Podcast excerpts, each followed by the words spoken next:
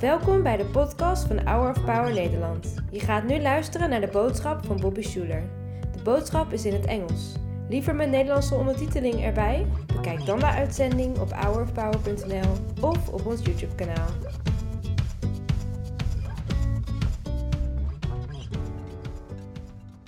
Today is the first Sunday of Advent.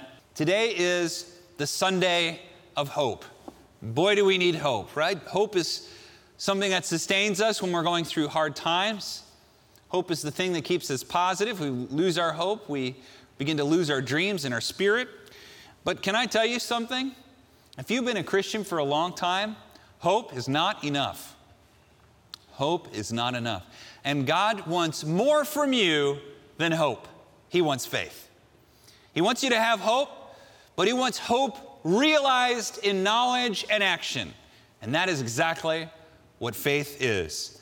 I remember as a child when I used to hope in God, and that was all I did until God uh, surpassed my hopes. This seems like a really silly little story, but when you're eight, nine, and 10, these stories do something to you that's really good. When I was a kid, we used to fish a lot. You know, we had this little Boston Bayliner boat that we kept on the side of the house, and we'd haul it out to the ramp. And over time, it got bigger. But back in the day, very often we would forget to bring food with us. And if you've ever been out deep sea fishing, you know there's this space between Catalina Island and the coast. And when you're out there, you can't see land anywhere.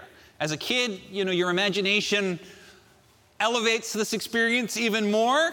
So we're out there, it's two in the afternoon, we haven't eaten anything all day, and we forgot to bring food. We had water, the boat makes water as a desalinizer, but that's all we had was water. And, and I remember like my dad going, Oh, I hope we get some food, meaning I hope we catch some fish. And he said, Let's pray, you know, because we were both feeling like, let's pray that God will bring us food. And what we're really doing, you know, because my dad just loves fishing, we're praying really that we'll catch some fish. But we didn't pray for fish, we prayed for what? For food, right? For food. Lord, feed us.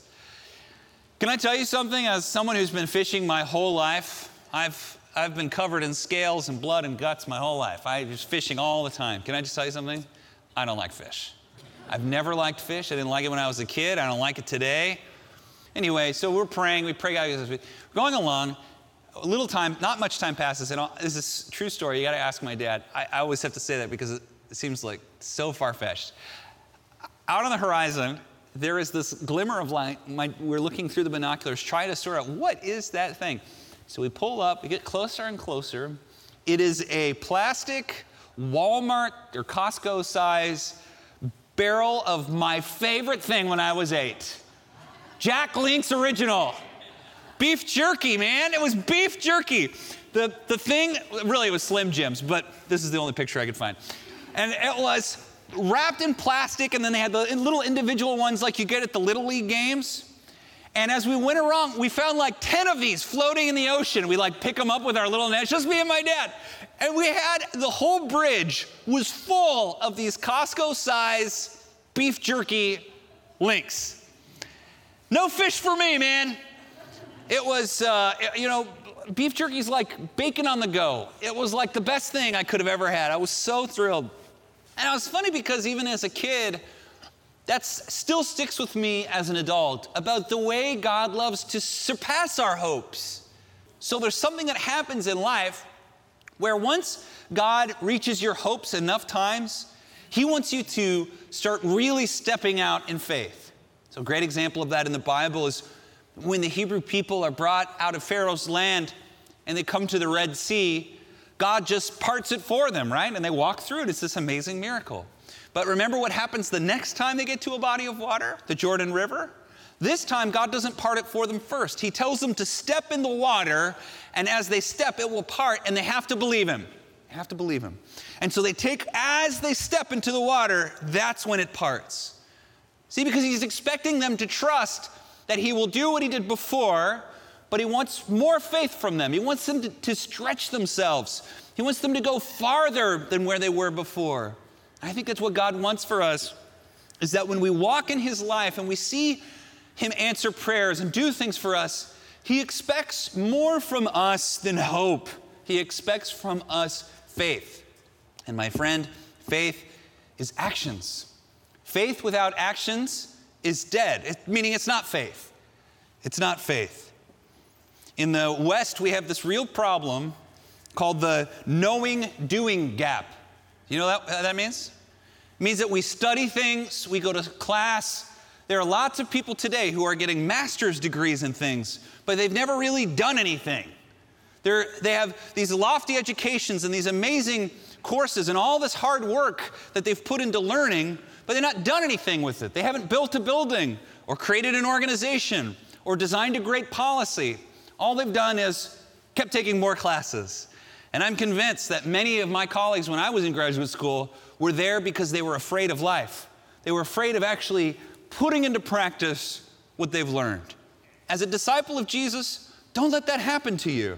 Be educated, learn and study, but remember that the purpose of education is praxis, applying what you know, applying what you've learned in real life, stepping out in faith. If we believe these things, something should change in the way we behave and live life.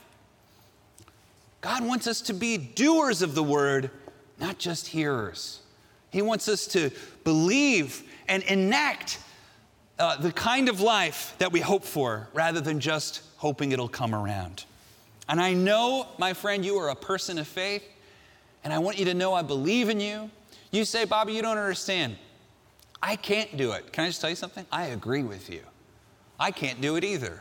It's not you who's doing it, it's God in you.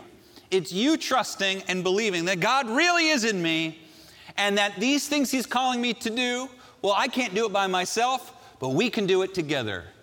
If it's a kind of dream and kind of thing that only God can do, that's the perfect kind of thing to pursue because then who gets the glory? Well, the Lord does.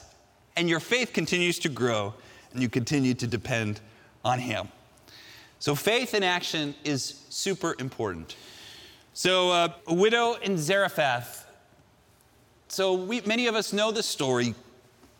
If you have your Bibles, you can follow along with me in 1 Kings chapter 17. There was a terrible drought in the land, and everybody, because of drought, was not only thirsty, but people didn't have food. The farms were dried up, cattle were dying. It says, sometime later the brook dried up because there had been no rain in the land, and the word of the Lord came to him, came to Elijah, and said, Go to Zarephath in the region of Sidon and stay there I have directed a widow there to supply you with food. Okay, a couple things here. A widow in the Bronze Age in the ancient world was basically like saying probably a homeless person, right? Somebody's calling. It's the Lord.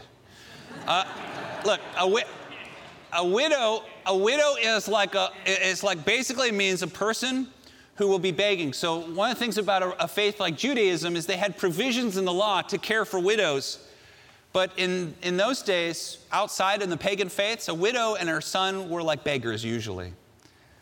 So it's already interesting that he says, I'm going to pick a homeless person to supply you with all your food and everything you need. So he, Elijah, went to Zarephath. And when he came to the town gate, town gate is where you beg, a widow was there gathering sticks. He called to her and asked, Would you bring me a little water in a jar so I may have a drink?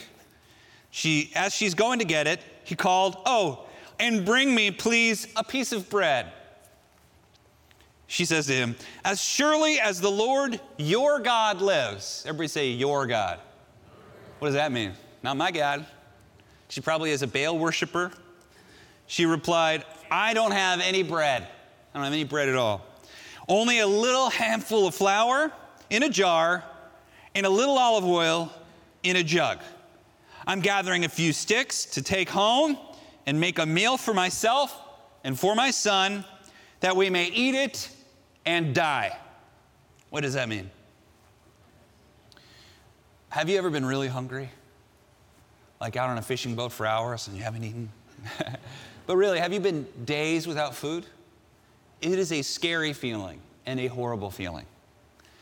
The only thing that I can think of that would be worse than that is if you had a little baby, a little son or daughter, little child who was starving, and you're starving, and your child needs food, and there's nothing you can do to help them. What a horrible feeling that would be. Well, horrible.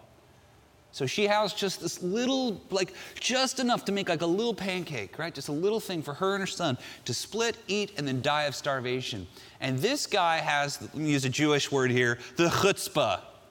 The chutzpah to say, give it to me. Give it to me. So Elijah says to her, don't be afraid. That's the number one command in the Bible, most mentioned command in the Bible, by the way. They say it, it's in there 365 times, once for every day of the, year. Don't be afraid. Go home and do as you've said, but first, make me a small loaf of bread. I love it. Make it for me first. Give me, the, give me the bread. And then after that, you can make something for yourself and your son. Chutzpah, man, that's there. For this is what the Lord, the God of Israel, says The jar of flour will not be used up, and the jug of oil will not run dry until the day of the, the Lord sends rain on the land. And she went away and did as Elijah told her. So there was food every day for Elijah and for the woman and for her family. For the jar of flour was not used up, and the jug of oil did not run dry, in keeping with the word of the Lord. Look, she has all the wrong doctrines. She's the poorest person in the town. And God is such a God thing to say. I'm going to use the person that has less than nothing to give you everything you need. He said it to her one time, and something sparked in her heart, and she believed. And it wasn't just reflected on what she said, it was reflected in what she did. Imagine that sacrifice. Giving your starving child's bread first to the man of God, believing because it was the word of God that it would be true, that you would have everything you need. What faith! That is something that makes me, I just know God responds to faith. And an action like that is incredibly brave. Wow, incredibly brave. She was an outsider, she wasn't a Jew. She didn't know the Lord, but she had faith. And boy, did she believe in him after that. Another story, another uh, Gentile, Naaman the Syrian. Naaman was a great general for the king of Aram, and he had leprosy, covered in bandages, suffering all the time never getting well, trying all sorts of things. Obviously, an influential, probably wealthy man can't find a cure to leprosy. And there was an Israeli girl, a servant, who said to him, My Lord, if you go to my home in Samaria in Israel, there's a man there who can heal you, a man of God. And she said, You should go, he'll heal you. And so this commander goes to his king, the king of Aram, and says, I've heard there's a man who can heal me in Israel. Can I go? They're neighbors, you know, so there's always a little tension. And the king says, Absolutely, you can go. I will send you a hall pass, a letter. you can give that letter to the king of Israel, tell him you're here with my permission, and bring this, you know, menagerie of animals and gifts and such to him as a peace offering. So he goes. He comes to the court of the king of Israel, and he says, I've heard that you can heal leprosy. Here's all the stuff. Here's a letter for my king. Now what? And the king looks at the man and he tears his robes. You know what that means in Jewish culture? When you tear your shirt or tear your robes? It's what happens when the worst thing you can think of happens to you the loss of a child, losing everything, your business goes bankrupt. You tear the shirt. It's a, it's a tearing. It's like, it's like a reflection of what's happening in your heart, just torn. Why would the king of Israel do that? He says, I believe in history we call it a casus belli, when another nation is trying to cook up a reason to go to war. He says, You sent this guy to me, and now if I don't heal him, you're, you're going to declare war on us, and you're going to blah, blah, blah. And so this king just starts freaking out. You ever do that in your life? You, something happens, and it just triggers, and you just start spinning your wheels, and you tear your robe. And Elijah, hearing this, sends to the king and says, Why did you tear your robes? Send the man to me. Why? Why would you tear your robes? Do we not serve the God of Israel who can heal this man? And maybe God's even saying that to you right now. When bad things happen, it's so easy to catastrophize something and tear your robes. And God is saying, Why would you tear your robe? The story is not over yet for you, my friend. It's not over yet. The best part of your story is yet to come. Don't tear your robes. Don't give up. God is saying, I can do anything, even heal a man of leprosy. And so he goes into the water and he's healed. And he becomes a worshiper of God. But the thing we need to see here in both these stories is it is the action that proves whether or not you really believe. Do you really believe? Do you really believe? Show me. Show me. It's not about emotions and feelings. All of us are emotional people. It's about what you do. And uh, this, in the end, that's what defines so much of our faith. And God does not care about our labels. God doesn't care about our education. He doesn't care if you're Jewish through and through or Christian, you've been a Christian 2,000 years, your family. None of that matters to him. What he wants to know is do you believe? Do you really have faith? So, Father, we thank you and we love you. And we pray that you'd give us the courage to step out of the boat and onto the water, that you'd give us the faith to hear the word and do the word. Lord, we love you and we trust you. We thank you. It's in Jesus' name we pray. Amen. Bedankt voor het luisteren naar de podcast van deze week. We hopen dat deze boodschap jou heeft bemoedigd. Wil je meer weten over Hour of Power of dagelijkse bemoedigingen ontvangen? Ga dan naar www.hourofpower.nl.